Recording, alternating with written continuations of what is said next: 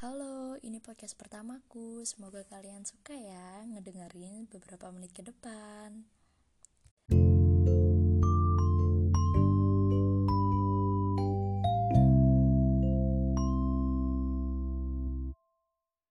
Nah, di podcast pertama ini aku cuma mau cerita aja uh, karena aku belum nentuin tema atau aku belum nulis skrip tentang apa yang harus aku bahas gitu. Jadi ini pure aku murni cuman mau cerita tentang pengalaman aku, karena banyak banget yang tanya kenapa sih suka jualan gitu. Nah, sebenarnya aku tuh pengen ngebahas ini udah lama, cuman baru sempet ngebikin podcast ini sekarang. Dan di podcast ini mungkin banyak banget nama-nama yang akan aku sebutkan gitu.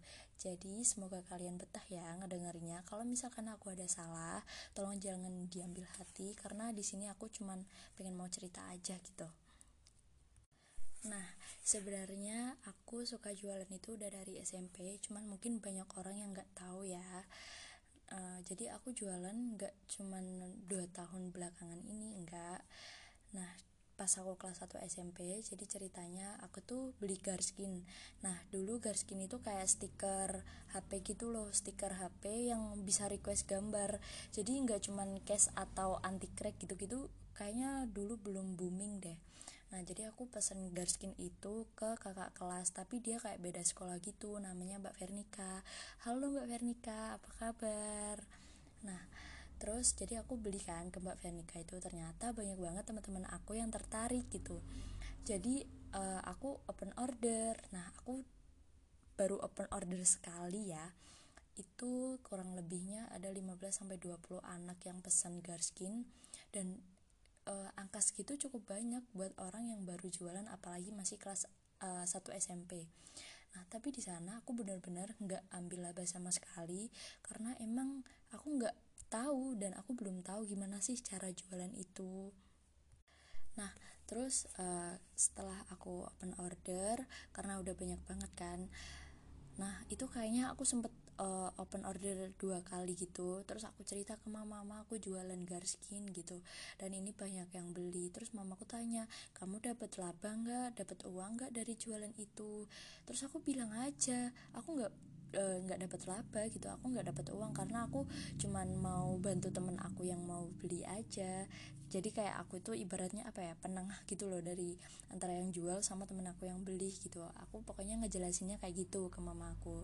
Nah, terus mamaku bilang, loh coba deh kamu tanya ke ownernya, ke Mbak Vernika itu tadi, dapat harga grosir nggak kalau misalkan beli banyak. Kalau misalkan dapat, ya udah berarti kamu nanti dapat uang dari harga grosir itu gitu. Dari pokoknya misalkan kita jualan lima belas ribu ya, nah terus dari ownernya kalau misalkan kita beli sepuluh lebih, kita dapat uh, harga sepuluh ribu gitu. Jadi kan lumayan, dapat batinya itu lima ribu.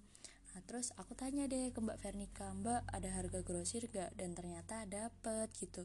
Terus Mbak Vernika ini gak tahu kalau misalkan Garskin itu itu aku jual lagi.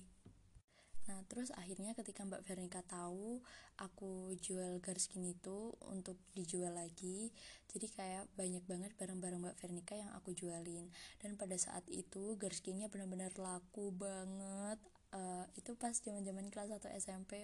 Ya ampun, kan karena itu bisa request ya.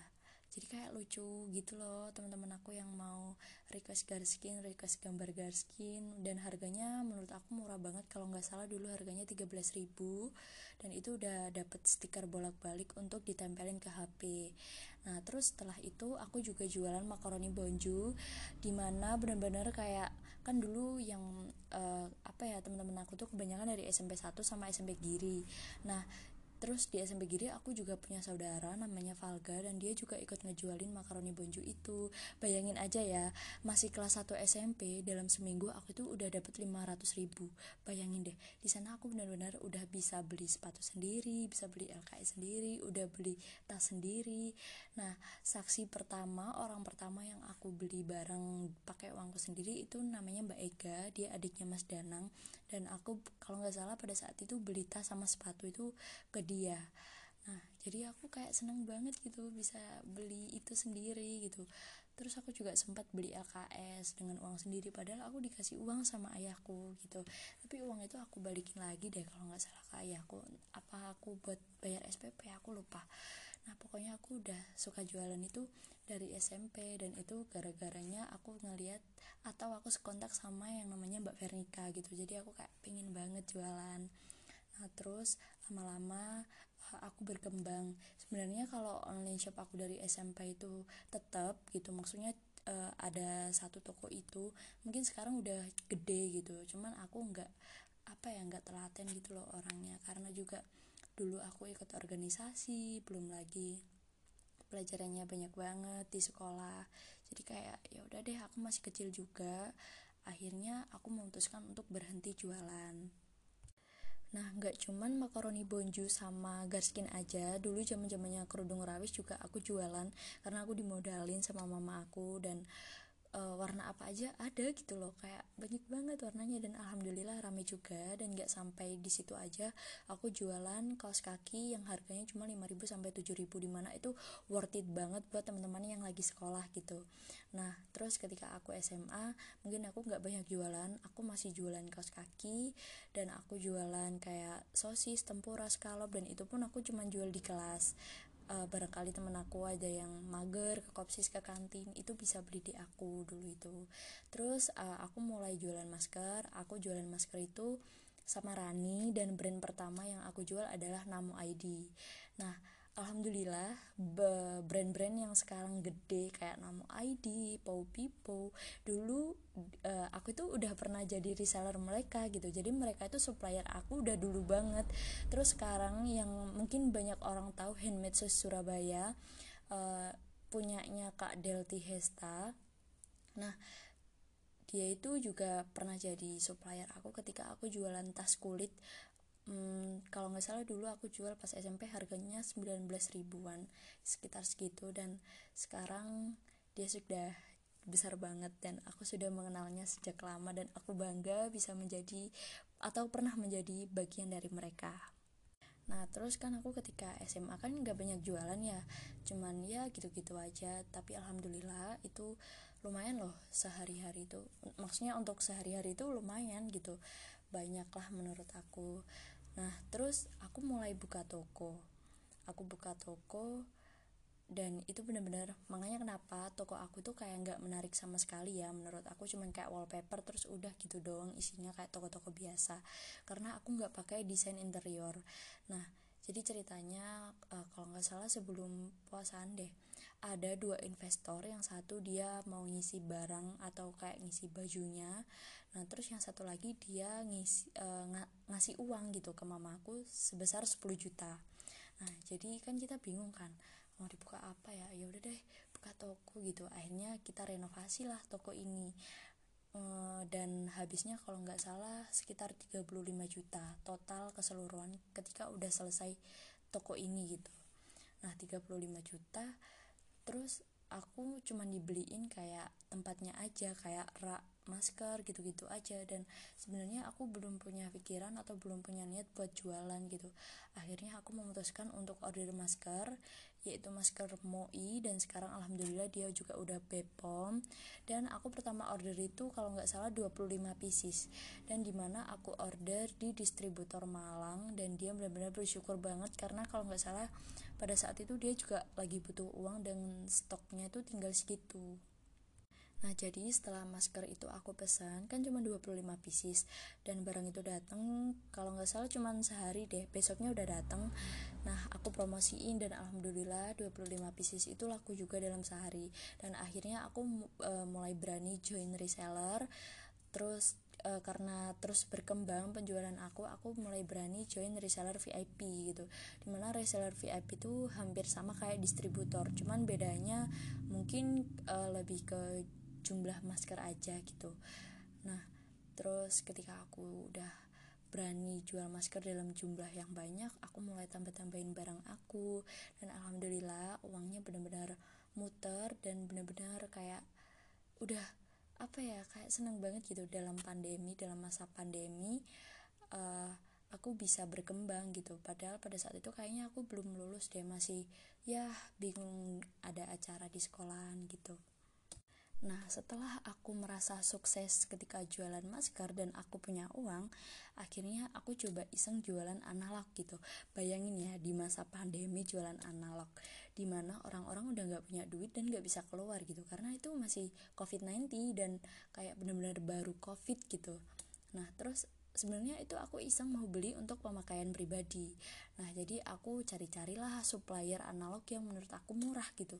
Jadi aku dapat dan dia ada di, kalau nggak salah ada di Jaksel. Terus aku kontekan sama dia dan aku dapat dua kamera sekaligus dengan harga yang murah gitu. Dan kondisi uh, bodinya itu masih bagus gitu, masih sepuluh per sepuluh. Terus aku coba deh. Nah, aku upload di Twitter aku dan ternyata rame banget. Akhirnya aku coba jualan dan ternyata ternyata pada saat itu Aukarin bikin tweet kalau misalkan dia lagi butuh kamera analog. Akhirnya aku jualan deh di lapak dia dan ternyata rame banget, benar-benar rame banget. Thank you Aukarin. Terus aku juga nge-replay tweetnya Mas Kaisang dan dimana benar-benar itu bikin rame. Tapi kayaknya kalau nggak salah sih masih ramean Mas Kaisang daripada Aukarin pada saat itu. Dan yang beli ke aku itu benar-benar banyak. Cuman aku nggak nge-expose ke uh, dunia nyata atau ke teman-teman aku karena emang penjualan aku cuma laku keras di Twitter dan Shopee aja.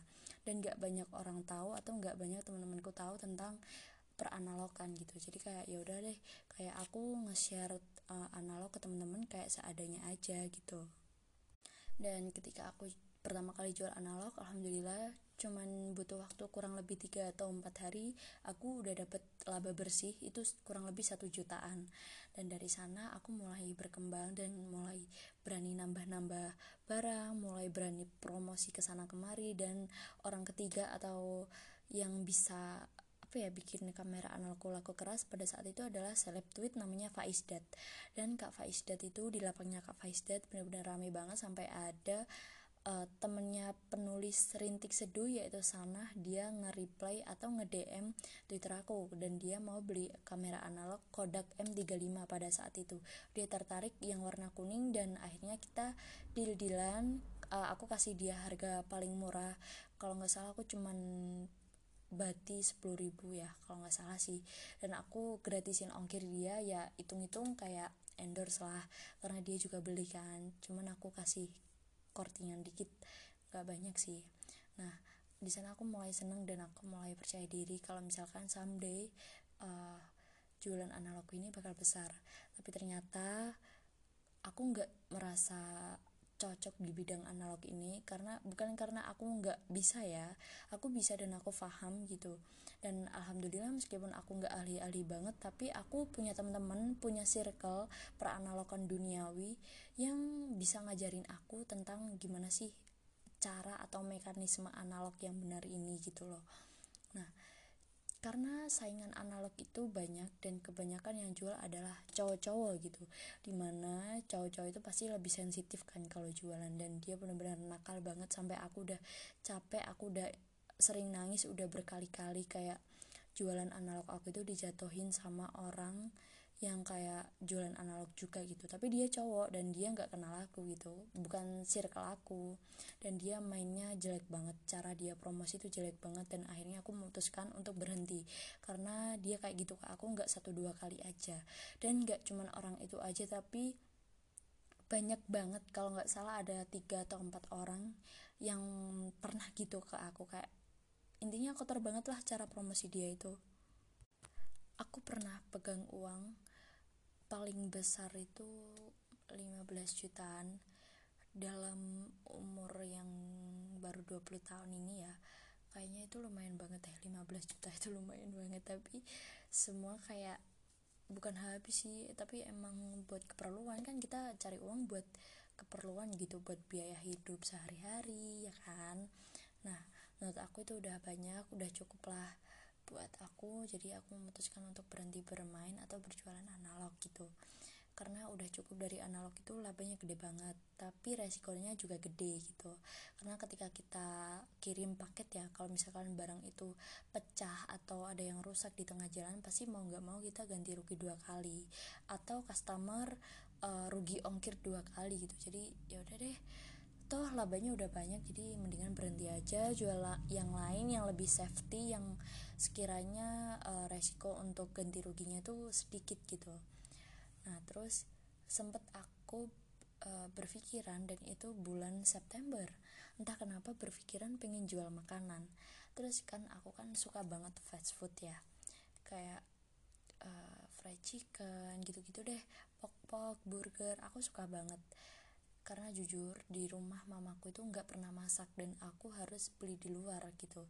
Terus aku mikir gimana kalau misalkan jual makanan yang fast food gitu. Ya aku tahu ini nggak sehat gitu, cuman uh, ini tuh handmade gitu. Aku bilang paginya aku bilang ke mama aku kalau aku mau jual makanan gitu. Terus besoknya aku bilang ke Uti, Uti aku mau jual makanan, kan aku tahun ini udah gak kuliah, jadi aku minta uang sekian, dan kalau gak salah Uti aku cuma ngasih kurang lebihnya dua juta untuk beli bootnya aja gitu, dan sisanya aku beli sendiri. Tapi Uti aku juga ngebeliin aku magicom dan lain-lain. Nah terus udah deh, bayangin ya kalau misalkan aku sekarang ini mikir aku mau jual makanan, nah besok paginya aku langsung ngomong ke mama aku, dan besoknya lagi aku ngomong ke Uti aku, aku minta modal gitu. Modal otiku ngasih cuman nggak cuman dua juta, dan menurut aku nggak seberapa, karena pengeluaran aku ketika jual makanan pertama kali ya, ketika Terkunyah itu buka, itu banyak banget, lebih dari empat jutaan lah. Tapi alhamdulillah dalam satu bulan udah balik modal, udah dapet laba juga sekitar dua jutaan ya. Alhamdulillah itu menurut aku udah cukup banget dan aku bersyukur. By the way, Terkunyah itu buka karena terburu-buru. Nah di sini, di sinilah kegagalan aku dalam berbisnis, karena aku orangnya itu buru-buru banget gitu, kayak pengen cepet-cepet, bukan pengen cepet-cepet cari uang ya, tapi kayak pengen cepet-cepet aja gitu, nggak tahu kenapa harus gercep gitu. Nah tapi dari kegagalan ini aku bisa belajar kalau misalkan apa sih yang bikin aku rugi, atau apa sih yang bikin jualanku sepi, apa sih yang bikin aku itu gagal gitu. Dari sini aku itu bisa belajar banyak banget, karena Terkunyah sempat break kurang lebih satu bulan, dari Januari akhir kemarin sampai akhirnya akhir Februari aku buka lagi, karena kayaknya nggak uh, nggak harus lama deh nutupnya, satu bulan aja breaknya cukup gitu untuk kita terus berkembang dan berkreasi. Kalau misalkan kalian minta penilaian diri aku atas diri aku sendiri, aku memang kayak punya toko, punya booth, punya jualan yang banyak, punya uang yang cukup untuk sehari-hari.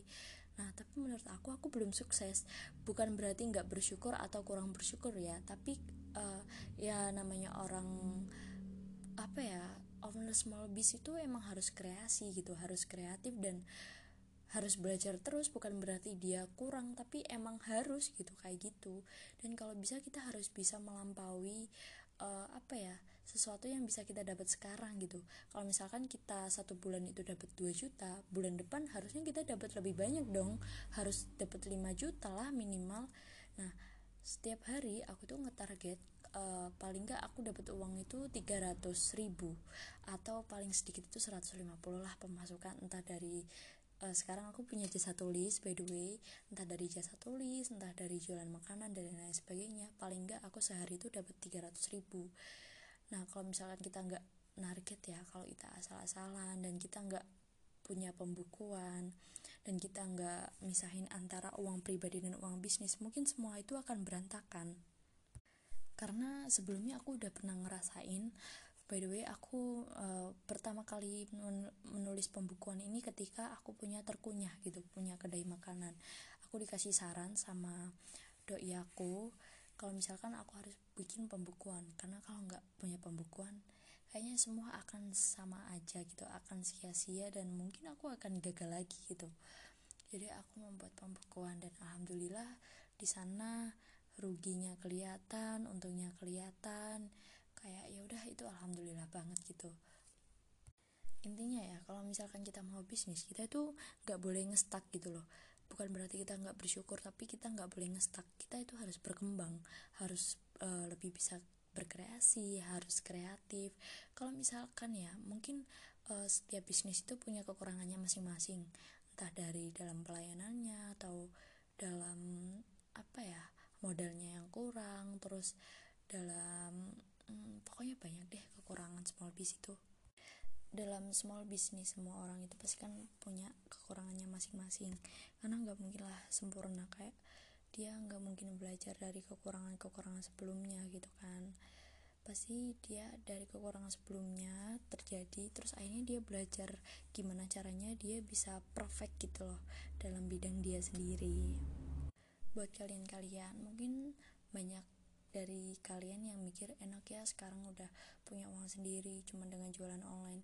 Semua itu punya prosesnya masing-masing. Aku pernah gagal, aku pernah rugi, dan aku pernah rugi sampai ratusan bahkan jutaan, dan jangan dinilai enaknya aja gitu loh, karena perjalanan aku itu lama banget dan gak instan. Aku masih harus banyak belajar dari sana.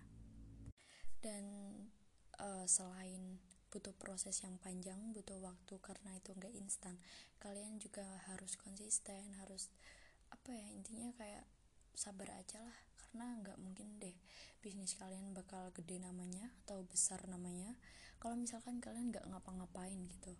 Jadi jangan cuma dilihat enaknya aja, tapi proses kita, terus perjuangan kita dalam bagaimana ngegedein brand kita sendiri atau toko kita sendiri, itu butuh perjuangan banget. Dan mungkin teman kita jam dua udah tidur tapi kitanya belum. Nah, dari sana kita tuh beda dari yang lain gitu kan. Jadi jangan dipukul sama rata gitu. Kalau misalkan mungkin orang ngelihat enaknya aja dari luar, enak dapat uang gini gini gini, mereka nggak tahu gimana perjuangan kalian gitu, gimana perjuangan kita yang udah dari dulu banget belajar tentang gimana sih caranya berwirausaha, gimana sih caranya ngatur modal atau keuangan ya. Mereka tuh nggak tahu akan hal itu. Jadi kalian harus semangat. Thank you. Ini adalah ceritaku dari aku S M P sampai aku sekarang. Mungkin nanti beberapa tahun lagi aku bakal nambahin cerita baru lagi. Dan ini podcast ini mungkin uh, bakal aku simpen karena sebagai bentuk apresiasi ke diri aku sendiri, kalau ternyata diri aku itu pernah susah gitu, pernah apa ya, belajar dari nol sampai sekarang. Mungkin sekarang aku masih di tengah-tengah, tapi kadang aku terjungkal juga karena mungkin aku harus rugi dan banyak kegagalan-kegagalan yang lainnya.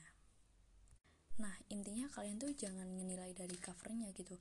Kalau misalkan ada haters ya yang gak suka kalau kalian jualan, atau gak suka kalian punya uang, atau apa ya, kayak iri banget gitu sama kalian sampai mau ngejatuhin jualan kalian gitu. Kalian cuma punya dua tangan. Kalau misalkan uh, kalian mau memberhentikan atau membungkam atas omongan-omongan mereka dan mau menutup mulut mereka, itu nggak bisa. Kalian cuma punya dua tangan untuk menutup telinga kamu sendiri gitu. Jadi ya udah deh, biarin aja gitu, dia mau ngomong apa itu biarin gitu. Kecuali kritik saran dari customer, itu yang harus kalian utamain. Kalian harus profesional dan jangan pernah, kalau misalkan temen ya temen, bisnis ya bisnis, jangan pernah campurin jadi satu. Dan jangan lupa juga uang pribadi itu jangan dicampurin sama uang bisnis. Thank you. Dan itu cerita aku. Jadi nggak tahu sih bermanfaat apa enggak, yang penting aku cuma mau cerita. Dah, sampai jumpa di podcast selanjutnya.